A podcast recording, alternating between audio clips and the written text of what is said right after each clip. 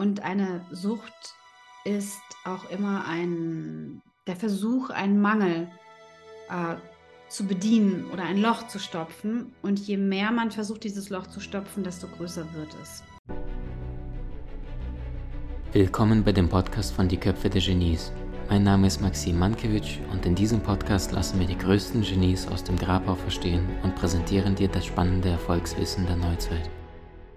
Liebe Freunde, willkommen zurück. Bei mir ist die wunderbare Mimi mit ihrem nagelneuen Buch Trinkerbell. Ein Leben im Rausch und was du daraus mitnehmen kannst oder möglicherweise jemand in deinem Umfeld, der selbst vielleicht sich in einem bewussten oder unbewussten Rausch befindet. Stichwort unbewusster Rausch, das kann alles sein von äh, pornografischen, sexuellen Inhalten, Menschen, die permanent im Shopping unterwegs sind, Menschen, die permanent äh, ihren Fußballverein äh, begleiten müssen und bloß nicht eine Sekunde der Berichterstattung über ein bestimmtes Thema verpassen dürfen, sind alles bewusste oder meist unbewusste Muster, die in unserem Inneren abspielen. Mimi ist eine erfolgreiche Schauspielerin, die genau dieses Thema praktisch durchdrungen hat. Sie hat es erfahren, was es bedeutet, in der Kindheit äh, missbraucht zu werden. Sie hat erfahren, was die Konsequenzen daraus waren, nämlich äh, Betäuben mit dem Alkohol und was du oder jeder Mensch da draußen tun können, wenn sie in diesen unbewussten, ungesunden Rausch hineinkommen. Das verrät sie uns selbst. Willkommen zurück, liebe Mimi. Danke, dass ich bei dir sein darf, Maxim. Mimi, jetzt bist du mitten im Leben, hast schon so viele unterschiedliche Themen und Bereiche gemeistert und hast dabei nicht mal ein Drittel deines Lebens hinter dir. Was würdest du sagen, mal angenommen, du könntest jetzt bestimmte Zusammenfassungen deines bisherigen Lebens in ein Buch packen, was du ja getan hast mit deinem wunderschönen neuen Werk Trinkerbell, ab sofort überall verfügbar. Ähm, was sind so die Learnings dessen, was du verstanden hast durch den Missbrauch, durch den Alkohol, durch das, was du jetzt im Hier und Jetzt stehst? Und ähm, wie war das vielleicht, als du das mit dem Alkohol, diesen Missbrauch versucht hast zu betäuben? Ich habe vor allem gelernt, dass Sucht nicht bedeutet, dass man jeden Tag konsumieren muss. Es bedeutet auch nicht, dass du morgens aufstehst und das Erste, was du tun musst, das zu bedienen, deine Sucht zu bedienen, ähm, und das auch nicht 24 Stunden am Tag machen musst, damit du süchtig bist. Und eine Sucht ist auch immer ein, der Versuch, einen Mangel äh, zu bedienen oder ein Loch zu stopfen. Und je mehr man versucht, dieses Loch zu stopfen, desto größer wird es. Und je größer es wird, desto mehr muss da wieder rein. Und dann ist dann irgendwann so ein Schneeballeffekt, der unaufhaltsam äh, nach unten führt. Und ich habe gelernt, dass ich erstmal mich auch zulassen darf. Mit allem, was ich fühle, mit allem, was ich bin, dass ich mich nicht bewerten muss und dass meine Wahrnehmung erstmal gilt. Und ich glaube, wenn Menschen feststellen, im Inneren feststellen oder sich auch Fragen stellen, ob eine bestimmte Sache zu viel ist oder gut für sie ist, dann sind sie schon süchtig. Mhm. Also die erste Frage ist eigentlich, wenn du dir wirklich das erste Mal die Frage stellst, warum konnte ich nicht aufhören oder warum habe ich das schon wieder gemacht, dann ist man schon auf dem Weg. Und das zu akzeptieren, das hat lange bei mir gedauert und ist aber auch von der Gesellschaft ja auch gar nicht erwünscht. Die Gesellschaft will ja, dass wir, die Gesellschaft ist kein Klumpen, das ist mir schon klar, aber dieses Große und Ganze, die Industrie, die ja von uns lebt und wir wiederum auch von ihr, will ja nichts anderes, als dass wir Süchtige sind. Shoppen, uns Pornos angucken im Internet, Drogen nehmen, egal welcher Art, ähm, unsere Beziehungen toxisch und gestört sind. Je beziehungsunfähiger und toxischer wir sind, desto leichter sind wir lenkbar. Ähm, je kränker wir werden, desto besser kann man uns versorgen mit Medikamenten und, und, und. Und sich aus diesem Kreis zu lösen und sich einzugestehen, wo man eigentlich wirklich steht, das ist der aller, allererste Schritt zur Heilung. Mhm. So schön, dass du es ansprichst. Also das heißt, du sagst, im Grunde genommen, also wir wollen jetzt keine Verschwörungstheorien verbreiten, aber wenn du davon ausgehst, und das ist ja, ich weiß, im Zweiten Weltkrieg haben die Nazis auch Hormone ins Trinkwasser, in die Wasserhähne, äh, also beigesetzt, sodass die Menschen auch weniger hinterfragen. Also wirklich das Bewusstsein so, ja, das muss schon richtig sein. Und das heißt, du sagst ja, es gibt sehr, sehr viele Möglichkeiten, sich in dieser Welt zu verlieren. Die meisten merken das ja gar nicht. Jetzt stellt sich mir die Frage, Du bist ein junges Mädchen und denkst, hey, ich will Schauspielerin werden. Das war irgendwann mal ein bewusster oder unbewusster Gedanke. Und das hört sich nach einem Traumberuf an, schlechthin. Mhm. Jetzt bist du diesen Weg praktisch gegangen, hast äh, im Fernsehen über 25 Jahre lang in deiner Schauspielkarriere, allein im Tatort über 10 Jahre. Und jetzt hast du es im Grunde genommen geschafft, und das ist das, was wir immer wieder in dieser Boulevardpresse lesen, dass so viele Stars plötzlich abstürzen, Alkohol, Sex, Drugs, Rock'n'Roll, all diese ganzen Dinge. Was passiert da im Bewusstsein von so einem Menschen, dass er dann plötzlich das erreicht, was er wollte, und dann plötzlich aber sich selber wieder ruiniert? Also ich bin mir sicher, was meinen Beruf zumindest angeht, da finden sich auch ähm, oder da geben sich äh, Menschen, die auch aus zerrütteten Verhält inneren Verhältnissen zumindest kommen, ein Stell dich ein. Also das ist natürlich auch sehr verführerisch für Menschen, die sich im Innen nicht so gut spüren, dass sie dann ähm, Rollen spielen wollen und sich darstellen wollen. Und man kommt ja auch näher an Gefühle heran, die man ja konstruiert. Ne? Das sind nicht die eigenen Gefühle, aber man spürt die ja trotzdem, wenn man sie spielt.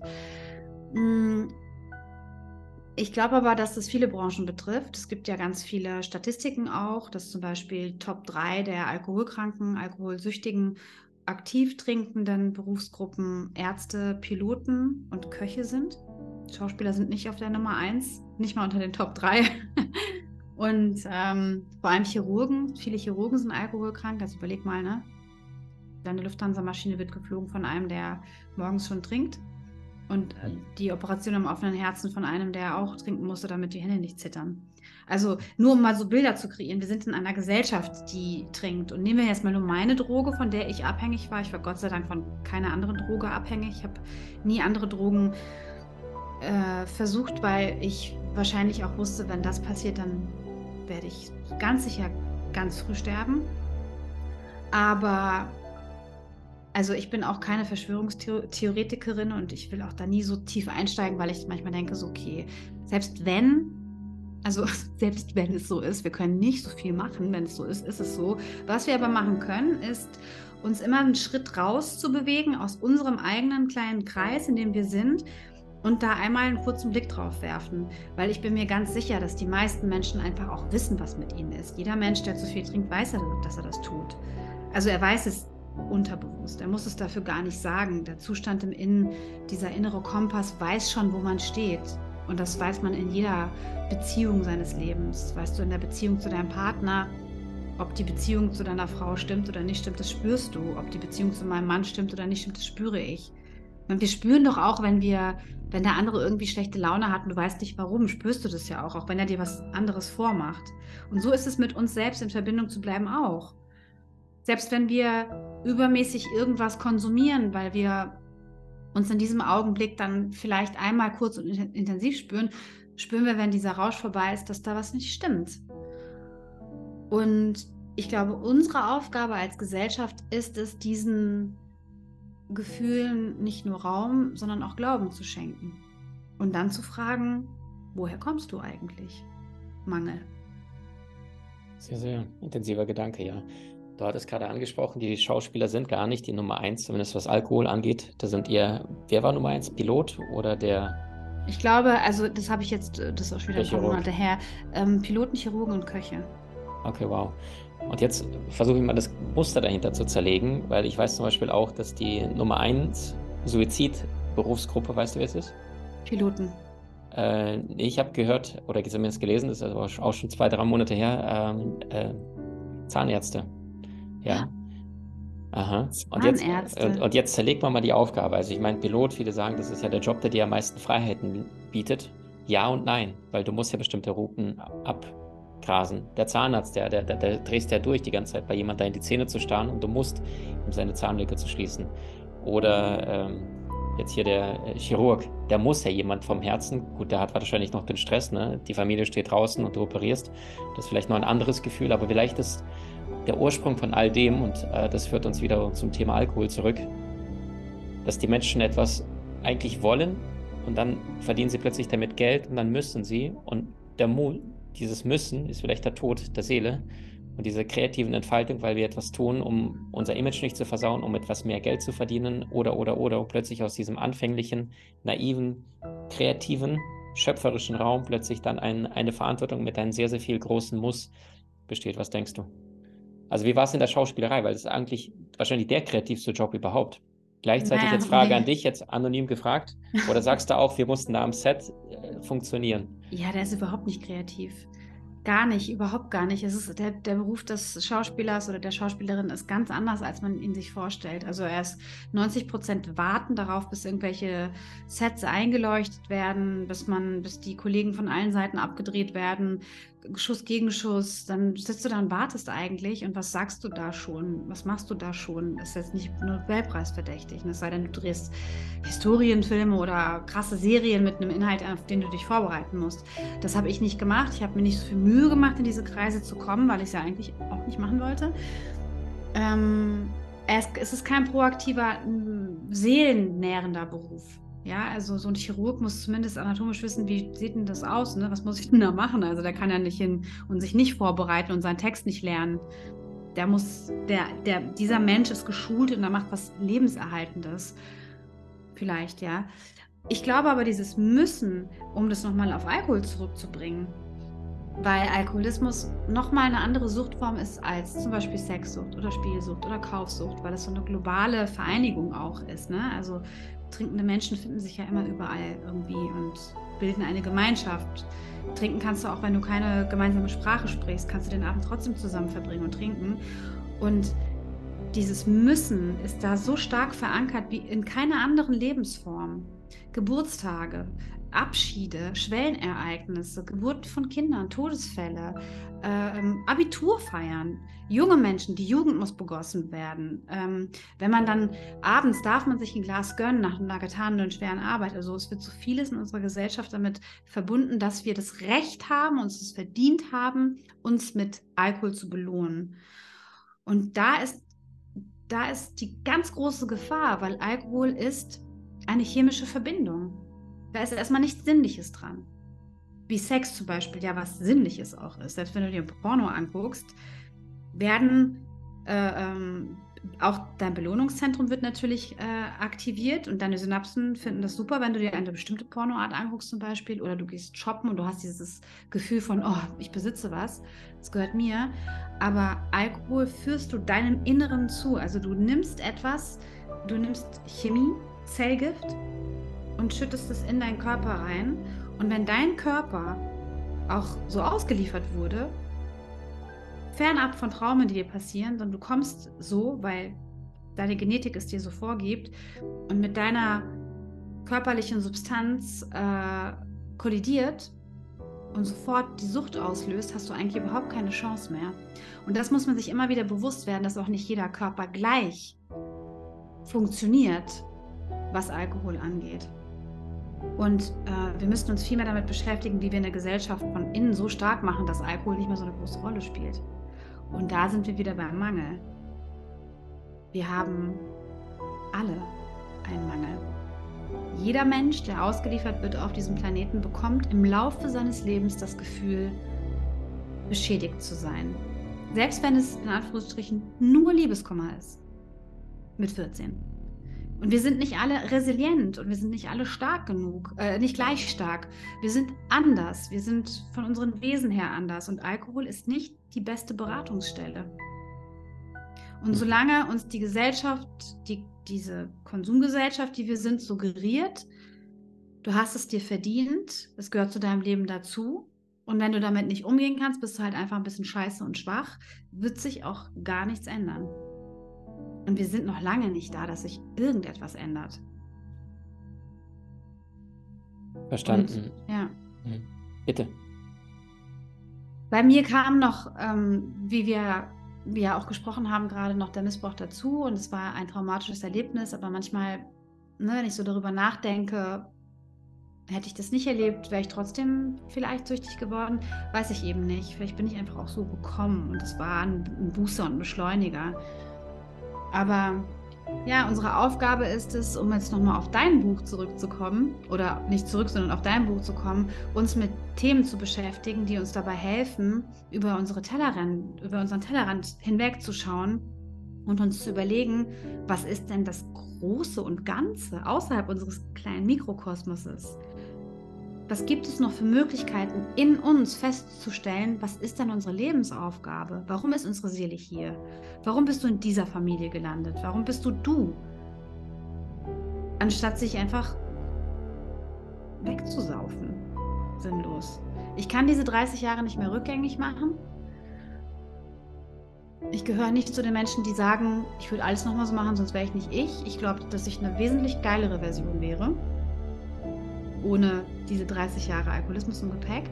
Aber ich kann zumindest heute meine Stimme nutzen, um zu sagen, Leute, really? Ist das unser. Ist, ist das so? Findet ihr das richtig geil? Findet ihr das geil, so zu zählend auf einen Junggesellinnenabschied zu gehen und euch gegenseitig dann ein paar Stunden später von einem Bürgersteig abzukratzen? Findet ihr Karneval richtig geil? Ist es, ist es das, wofür wir hier sind, dass wir dann randomly mit irgendwelchen Leuten bumsen? Ist es das? Oder wollen wir vielleicht ein bisschen, das sind jetzt überspitzte Beispiele, ne? Es gibt ja auch genug Menschen, die können normal Alkohol trinken und dann ist es auch was Schönes. Aber so im Übergeordneten frage ich mich, wann wir beginnen, uns mal so Fragen zu stellen. Weil gehen wir mal davon aus, dass das nicht unsere letzte Etappe hier auf Planet Earth ist. Stell dir mal vor, du musst hier auschecken und dann fragen die dich irgendwo, und was hast du so gemacht dein Leben? Hast du irgendwas gelernt? Kannst du uns irgendwas erzählen? Hast du irgendeine Epiphany gehabt, eine Erkenntnis? Du, Maxim, du kannst sagen, oh ja, also hier ist mein Buch. Wollt ihr mal reingucken? Ich kann sagen, gut, also ich habe 30 Jahre getrunken, aber ich habe irgendwann aufgehört. und ich habe diese Erkenntnis. Aber ich will das jetzt nicht werten, dass andere Leute auch was leisten müssen, aber so ein bisschen dem eigenen Leben noch so einen übergeordneten Sinn zu geben. Das ist das, was ich mir ganz, ganz, ganz, ganz toll wünsche von, unserer, von unserem Umfeld. Und das ist das, was du auch praktisch nicht nur für andere wünschst, sondern auch praktisch gelebt hast. Weil ich glaube, also es kann sich kaum einer vorstellen, wenn du eine erfolgreiche, beliebte Schauspielerin bist und dann sich bewusst irgendwann mal die Frage zu stellen, hey, möchte ich weiterhin der Unterhaltung dienen oder möchte ich die Menschen in der Tiefe begleiten, dass du für dich irgendwann mal diese Entscheidung, aber auch den Mut hattest, über diese Brücke zu gehen und zu sagen, hey, ja, das ist das, was ich bin, das ist, was ich in meinem Inneren fühle, was sehr, sehr viele Menschen auch tun. Sie fühlen, aber sie gehen nicht über die Brücke. Und jetzt hast du ja gesagt, Alkohol ist also so eine Art Ersatzbefriedigung von all dem, was im Inneren nicht gelebt wird. Dass Menschen sich dort unterschiedliche ne, Substitute im Außen suchen und sagen, dann mache ich mal das, um sich irgendwie kurzfristig zu berauschen. Dein Buch heißt ja Trinkerbell, Leben im Rausch. Mhm. Was würdest du sagen? Du hast ja einige erlebt in diesem Showbusiness, in dieser Unterhaltungsindustrie. Wie viele von 100 Menschen sagst du, also der eine hat es mit Drogen, der andere mit Betrügereien, der dritte mit damit, damit, damit, ohne jetzt Namen zu nennen? Äh, wobei ich glaube, das würde die Podcast-Folge auch in die Mainstream-Medien bringen, tatsächlich, ja. Aber, äh, Von 100 genau. Kollegen, KollegInnen? Und wie ist da mehr Männer oder Frauen betroffen und welche von den beiden Gruppen greift zu welchen Ersatzbefriedigungen tendenziell aus deiner Sicht? Rein subjektiv. Also zuerst möchte ich sagen, damit es wirklich keine Missverständnisse gibt. Alkoholismus ist eine Krankheit. Wenn der ausgebrochen ist, dieser Alkoholismus, dann ist es eine Krankheit, die hat auch seit 1952, glaube ich, einen Schlüssel und es wird bezeichnet als eine Krankheit. Das eine ist Missbrauch. Man, man, man betäubt sich sozusagen oder man hat so ein bisschen so ein Substitut wie Fastfood, Alkohol kons zu konsumieren. Und das ist eben auch nicht besonders gut und heilsam für die Seele. Das andere ist aber einfach eine Krankheit, über die man anders sprechen muss. Ne? Aber nehmen wir mal jetzt den Missbrauch. Wir nehmen Alkoholismus als Missbrauch und nicht schon als Krankheit. Ähm, und ich äh, schaue mir 100 KollegInnen an und nehme zum Alkohol noch andere Dinge dazu in den Topf. Ne? Zum Beispiel Untreue, zum Beispiel ähm, Untreue im größten ne, im weitesten Sinne. Untreu kann man ja auch sein, wenn man jemanden einfach Scheiß erzählt. Ähm, von 100 KollegInnen nehmen wir mal 90. Das ist eine Zahl. Zehn davon leben, sagen wir 80. Zehn, zehn KollegInnen leben ein positives, lebenszugewandtes, äh, gesundes Leben innerhalb ihrer Familien mit sich selbst frei von Substanzmissbrauch, frei von irgendwelchen anderen Süchten, sind ganz klar und ähm, da. So. Nochmal zehn haben vielleicht hier und da Tendenzen, finden sich aber ganz gut zurecht. Und diese innerhalb dieser zehn, äh, innerhalb dieser 20 Menschen, die ich jetzt aufgezählt habe, sind die meisten auch finanziell stabil, können davon leben, schaffen es sich Polster zu schaffen, können gut mit Geld umgehen oder zumindest gewissenhaft mit Geld umgehen und so. 80 Prozent. Und da gibt es sicher auch noch mal ein paar Variablen. Aber lass uns 80 Leute nehmen, die man dann gegenüberstellt, sind die, die Substanzen missbrauchen, ihre Familien betrügen, ihre Partnerin betrügen beim Drehen, ähm, keine Beziehung zu Geld haben, es nicht geschafft haben, ein stabiles Leben zu leben äh, und immer wieder wie ein morsches Stück Holz auf hoher See treiben. Nicht immer, nicht zu jeder Phase ihres Lebens, aber oft. Und ich war ganz weit vorne. Wow. Also ich war unter den Top Ten. Wahnsinn. Mit großer Sicherheit war ich die eine von, von, von also eine von denen, die wirklich komplett alles verloren haben. Sich selbst, ihre Würde, ihre, mein Bankkonto, alles, mein, mein Wohnsitz, alles. 2010 war ich completely broke. Also completely. Wenn meine Eltern nicht gewesen wären, ähm, hätte es nicht mehr so viel bis zur Obdachlosigkeit gefehlt. Ich muss das und ich möchte das auch mal so krass sagen, weil ich genau auch zu diesem Zeitpunkt im Tatort gearbeitet habe schon. Irre. Und ich auf der Straße angesprochen wurde. Und das war aber nicht mein Leben. Mein Leben sah ganz anders aus. Das hatte natürlich was mit der Sucht zu tun. Das hatte auch was mit meinem Inneren zu tun. Das hatte auch was damit zu tun, dass ich mir auch nicht erlaubt habe, gesund zu sein und würdig zu leben.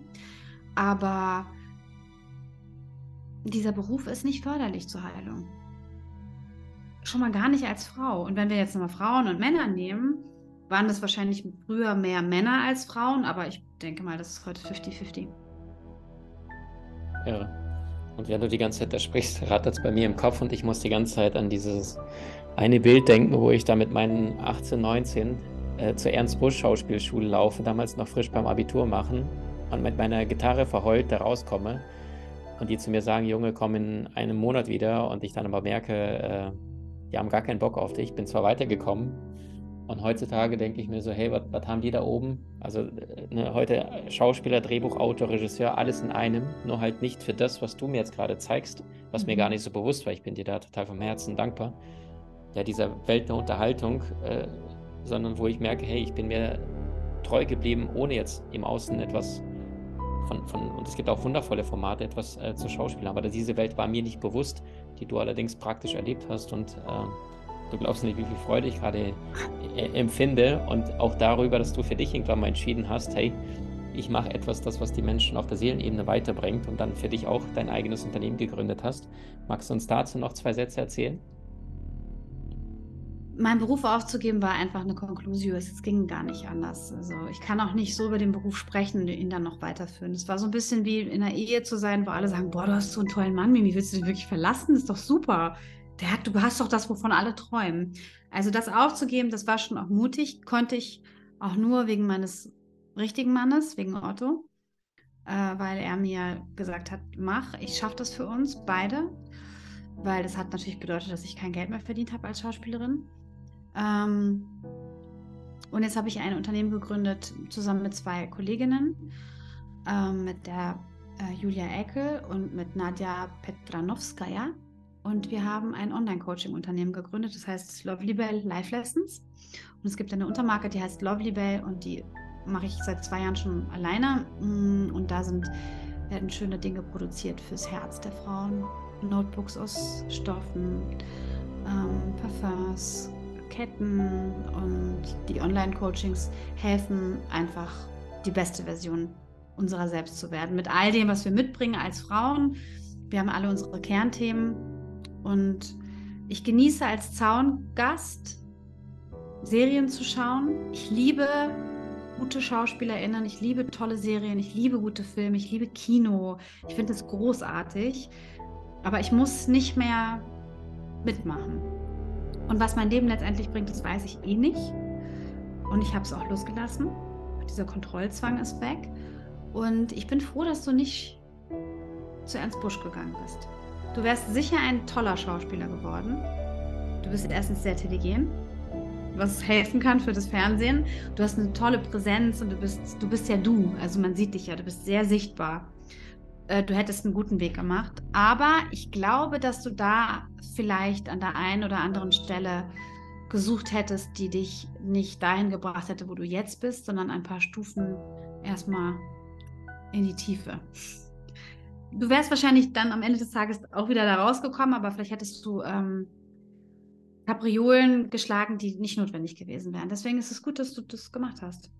Und ich will das meinen SchauspielerInnen, Kolleginnen auch nicht, äh, also äh, ich zähle mich ja auch absolut dazu, dass ähm, mein Leben war ja wirklich überhaupt nicht geradeaus. Ähm, ich will das gar nicht werten. Ich möchte nur sagen, dass das auch dem Ganzen geschuldet ist, dass sich da ein bestimmter Menschenschlag trifft. Wir sind da, ich sage wir, weil ich ja auch lange dazugehört habe, viele sind Suchende. Viele kommen aus traumatisierten Kindheiten, Familien. Viele haben Schwierigkeiten, sich zu binden. Viele flüchten sich auch in diesem Beruf. Und ich habe ihn gemacht. Er hat mich jetzt in die Sichtbarkeit gebracht und ich kann in dieser Sichtbarkeit jetzt meine Taschenlampe anmachen. Und vielleicht einer, selbst wenn es nur eine Person ist, den Weg leuchten und sagen, da wo du jetzt gerade gucken wolltest, da das wird nichts, weil da hinten ist ein Abgrund, da bin ich schon mal runtergefallen.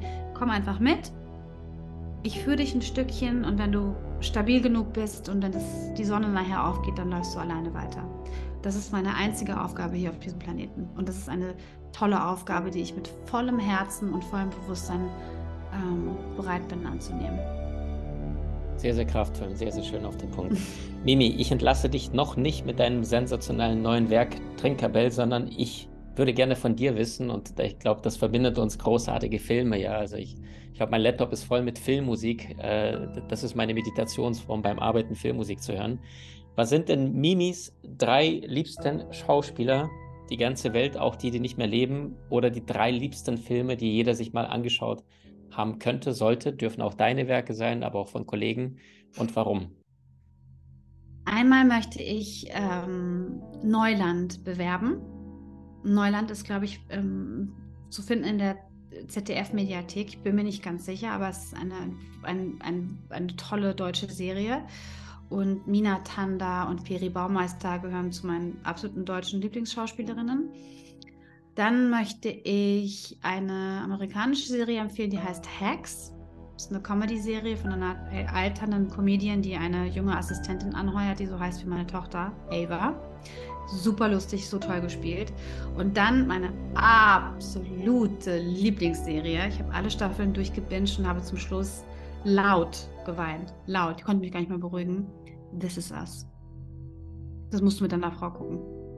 Okay. This is Us, unbedingt. Sowas Berührendes und sowas Tolles ist, also es gibt, glaube ich, keine andere Serie, die mich so berührt hat. Aber ich könnte, also wenn du willst, kann ich dir mal eine Liste schicken, dann kannst du das unter Dings. Es gibt so viele tolle Serien. Ich bin ein absoluter, ich liebe Filme und gute Serien und ich weiß auch, dass es natürlich ähm, ein extremes Bild, was ich gerade gezeichnet habe. Aber für alle Menschen, die denken, dass dieser Beruf leicht ist und dass er glam glamourös ist und dass er fancy schmancy ist und ihn deswegen ergreifen wollen, ähm, dahinter steckt sehr, sehr viel Aufopferung. Und man muss viel von sich geben. Und dafür muss man sehr, sehr stark sein. Und das sind eben die wenigsten. Sagt Mimi. Und ich danke dir vom ganzen Herzen, dass du diesen Mut hattest, uns äh, ja diese Reise mitzunehmen, was da alles geht, was da viele aber auch übersehen, nicht sehen. Und dass du vor allem für dich irgendwann mal entschieden hast, hey, wer will ich in dieser Welt sein? Und dir rechtzeitig die richtigen Fragen angefangen hast zu stellen, jetzt selber eine glückliche Mama bist, von einer anderen jungen, kraftvollen Seele, die bei dir ranwächst und dir vielleicht auch zeigt, Mama, mehr davon, weniger davon und du anderen Menschen, die diesen Weg nicht erst schmerzvoll erfahren müssen, für sie diesen Weg schmerzvoll gegangen bist, um zu erkennen, um zu verstehen, um zu heilen und zu vergeben. Liebe Mimi, ich danke dir vom ganzen Herzen. Ich ziehe meine ganzen Hüte für dieses sehr berührende, herzenserwärmende Gespräch, dass du dich so nahe gezeigt hast, dass du dein Herz wirklich auf den Tisch gepackt hast und vor allem, dass du du bist. Danke, du hast das letzte Wort. Ich danke dir so sehr für deine Einladung. Ich habe es dir gerade oft gesagt, dass ich vor ein paar, paar Monaten, dein Buch ist ja schon lange draußen, in einer großen, einem großen Bücherhandel über einen Stapel Bücher gerempelt bin. Und das waren alles deine Bücher und die flogen dann so auf dem Boden entlang und habe ich mir eins davon genommen, mich in der Ecke gesetzt und habe angefangen zu lesen und dachte, da ist eine visionäre Stimme und dieser Mann wird noch viel, viel erreichen. Und ich bin unendlich dankbar und stolz, dass du mich eingeladen hast. Das ist eine große Ehre. Danke, Maxim. Danke von Herzen, Dankeschön. Du hast Menschen in deinem Umfeld, die dir besonders wichtig sind? So teile den Podcast mit ihnen und wenn du es möchtest, bewerte und abonniere diesen. Wenn du noch schneller deine Meisterschaft erlangen möchtest, so findest du über 20 außergewöhnliche Videokurse in unserer Genieakademie unter maximmankiewicz.com.